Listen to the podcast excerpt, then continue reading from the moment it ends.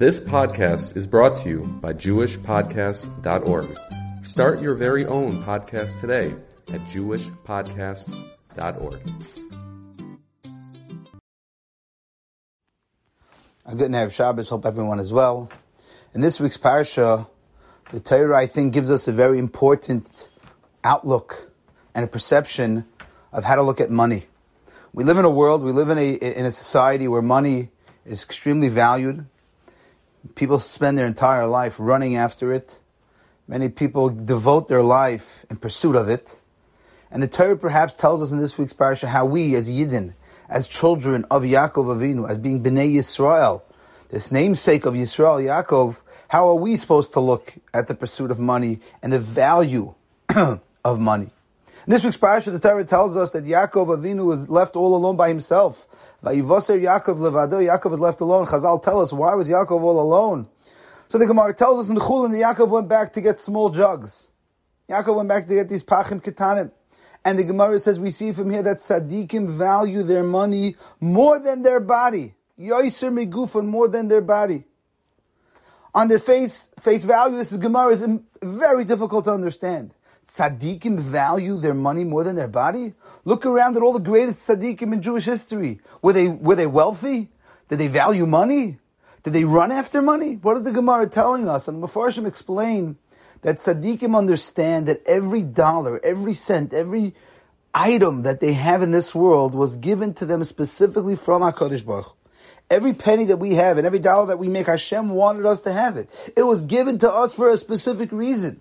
And in Yaakov Avinu's mind, those pachim ketanim, which he probably could buy more of them in amazing savings, he said to himself, I can't just waste them. Hashem gave them to me for a reason.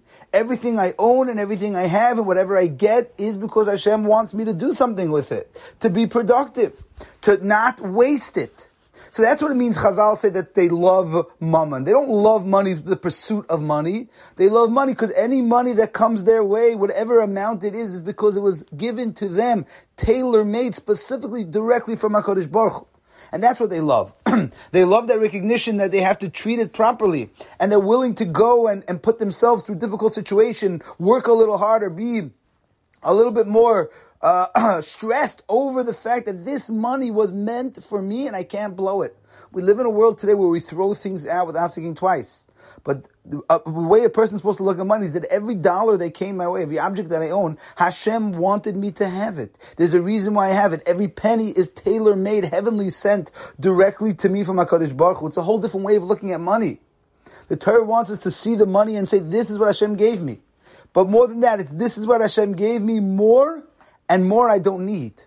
We find later on in the parsha that Yaakov and Esav have again a back and forth conversation, which is so telling to the difference between us and the outside world. The pasuk tells us, famous pasuk that Esav says Yeshli Rav, and Yaakov says Yeshli Kol. What's the difference between Yeshli Rav and Yeshli Kol? Points out the Chafetz Chaim that what Esav is saying is Yeshli Rav means I have a lot, but I want more. I'm not happy. Esav was a very wealthy man, but he always wanted more in his desire for money, he always wanted more. And we look around, you see people that are Baruch Hashem very wealthy, and they just want more and more and more. They're never happy.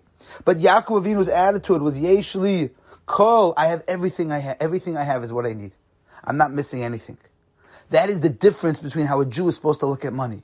We're supposed to look at whatever Hashem gives and say, "This is what I need." Not more and not even less.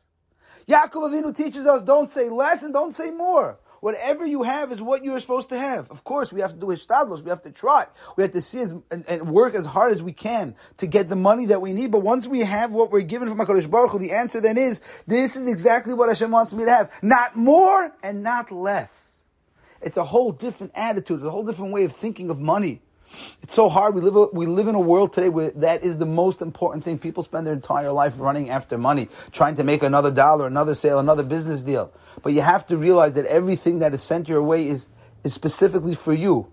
And that's why the Mefarshim point out when a person steals, it's not just being Adam L'chaver, it's not just you're hurting the person you steal from.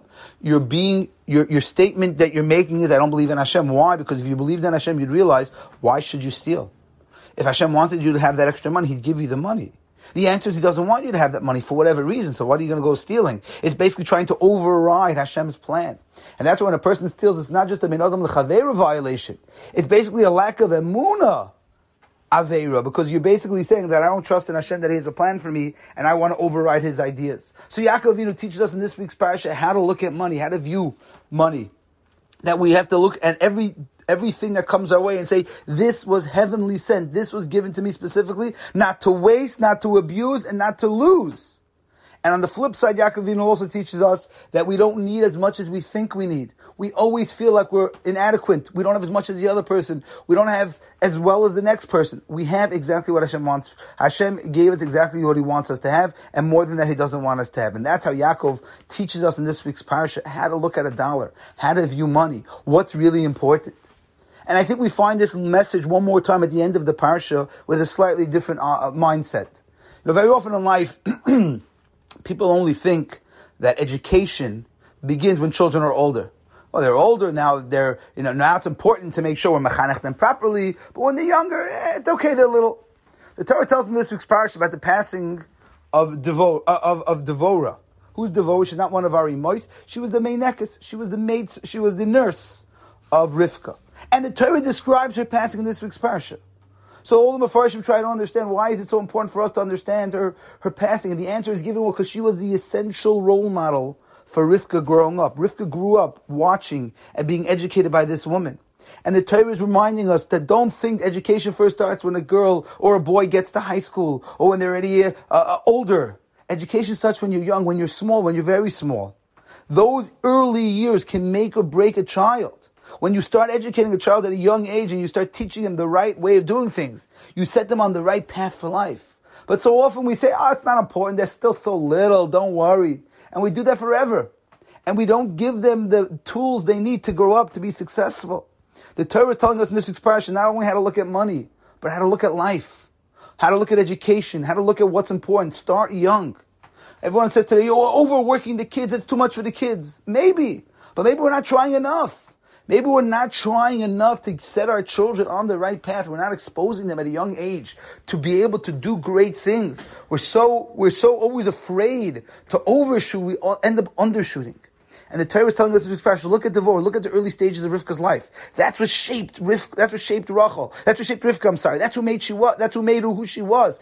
Our younger years are so, so important how we're infused, what we're infused with and how we're raised and the type of chinuch we give in our homes. They are essential even at a young age. We always, we always need to start at a young age. We know the Gemara tells us there's a line called Girsa Diankasa.